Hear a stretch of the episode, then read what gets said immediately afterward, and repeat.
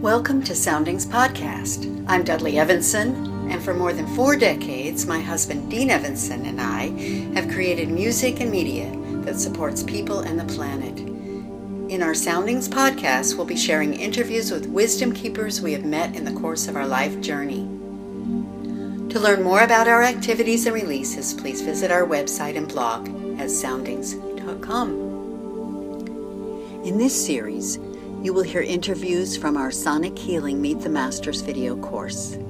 This podcast is from Session 3 Rhythms for Health, featuring our conversation with Remo Belli, founder of the world famous Remo Drums. Remo Belli was a pioneering visionary and icon of world percussion. In 1957, he invented the first synthetic drum head, which forever changed the sound of music.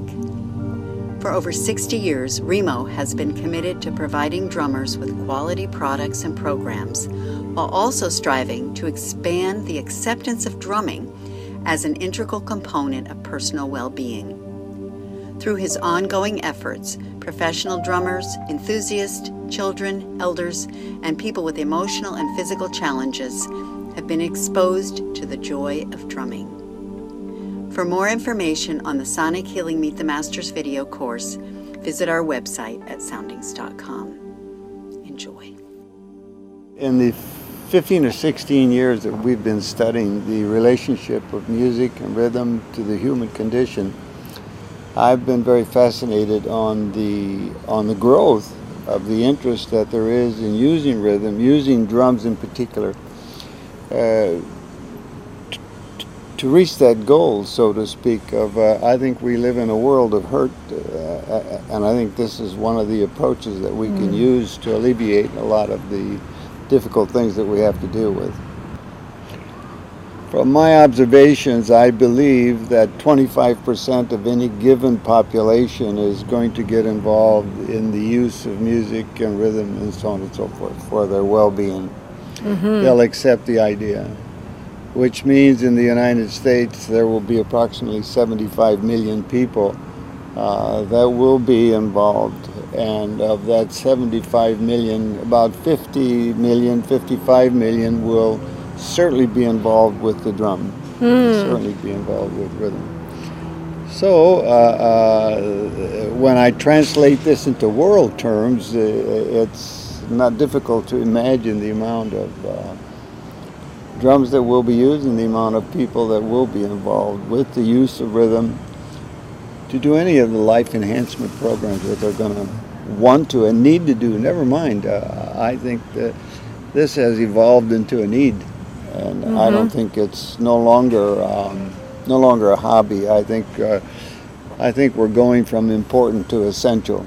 Is mm. where I think the path is uh, that I can see. Okay. What what was your motivation for supporting this recent project, taking recreational drumming to Iraq for conflict resolution and leadership training? Well, for me, it works. Uh, for me, it, it, it, it's no longer a doubt that if it's going to work, and I do know it works. And I've seen it globally because uh, we're a global company and uh, we get there. And so um, there's no question in my mind that the that the whole idea of drum and drumming, etc., is it has more depth in all cultures than I thought it mm. did. So taking something like this to Iraq, where there's severe hurt going on at this time, I see it as a very interesting form of uh, easing the pain, so to speak. Mm-hmm. Mm-hmm. That the whole idea in the use of the drum or the use of music in general uh, has, uh, oh, affected or has gained a lot of uh, acknowledgement and approval by the general population. Mm-hmm. And the the drum, from our experiences and your experiences, and I've watched you work quite a bit, uh, take in people that have no knowledge of one another, have never seen one another, and so on and so forth. I, I, I think probably the drum has is probably one of the more unifying things that there are. Mm. If you were to describe a thing, it just so happens that uh, we're in the drum kind of world, but it's interesting for me to now recognize uh, uh, how it does unify. Mm-hmm. And I, I, it's something that's been most recent for me that I've seen the depth of it. Mm-hmm. And so uh, I don't think this is something that's going to go away. Uh, just the other day I was in uh, Las Vegas on a meeting, and I was able to take a frame drum and the cell phone. And it's easy to see that these were the communications. Uh, this is, and this was the, this is what they communicated with, and this is what we're uh, communicating with now. And to think that I'm making a making the same thing they communicated with 5,000 years ago against this thing that's current now and how this thing is still viable. So it's very interesting for me to see the viability of right. the uh, of the relationship. Right. And one has no danger, while the other one can be. It's not demonstrated yet that it's uh, that safe. And also, it speaks to the drum because it has not been replaced. Yes, Its that's the interesting voice part about it. continues. Yes, the only thing that's happened is some of the materials have changed. Thanks to you, very much so. Well, thank you. Yeah, yeah, no. How did you get started in this yourself? Well, I'm a, I'm a drummer.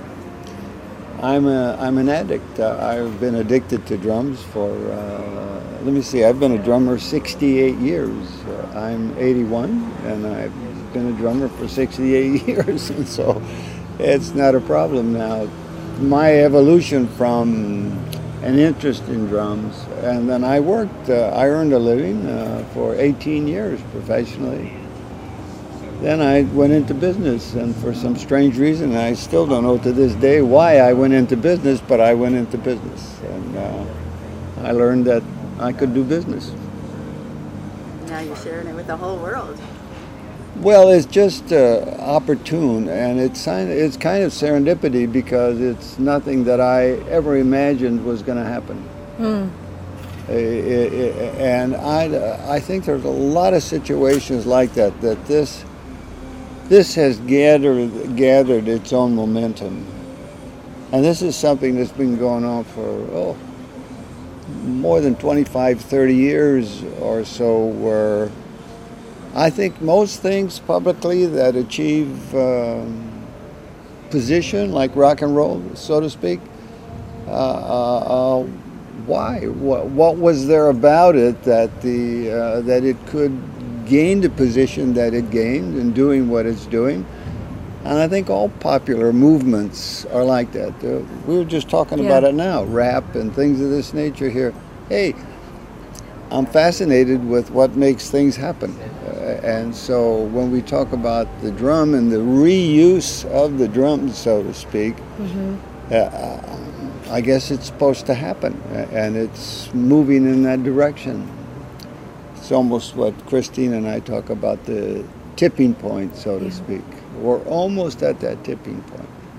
Did it start out, did you have the concept of healing and health, or has that evolved more recently? The health rhythms and that pro, program, those programs? Mm, my relationship is that my wife is a physician, and we've been in uh, uh, holistic and uh, they call it. Uh, they have another name for it. Uh, integrative medicine. Yes, and so I go to a lot of medical meetings, and so I've been privileged to. Uh, meet some very, very, very good and talented research people and speakers and so on and so forth. So it it wasn't a big uh, effort for me to realize that perhaps what we were making uh, relates to that. And when I was, uh, uh, the moving point for me was to when I was introduced to the whole subject of music therapy.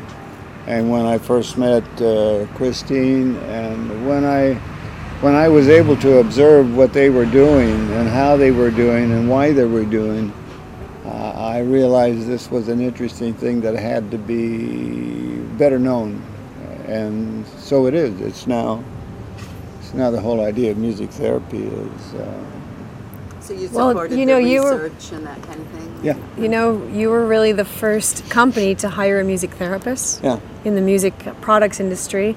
and the first company to launch an evidence-based dep- division called Health Rhythms Yeah. that brought a neurologist and a doctor as their advisory board. So Yeah. it's it's much more, you know, it, and the music therapists actually consult with us to develop the product. So we're actually more concerned about not just the drum for the rock and roll player on the stage. We want to know how does this support the trans, you know, the, the, the therapy of someone with disabilities.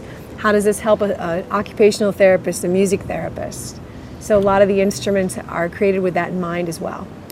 Yeah, so music, uh, in music medically, in music, uh, uh, now that I speak to a lot of people in the medical profession, both allopathic and so on and so forth, um, there's nothing negative. I, I hear almost no negative voice at all that says, don't use it, it's, it's not going to work.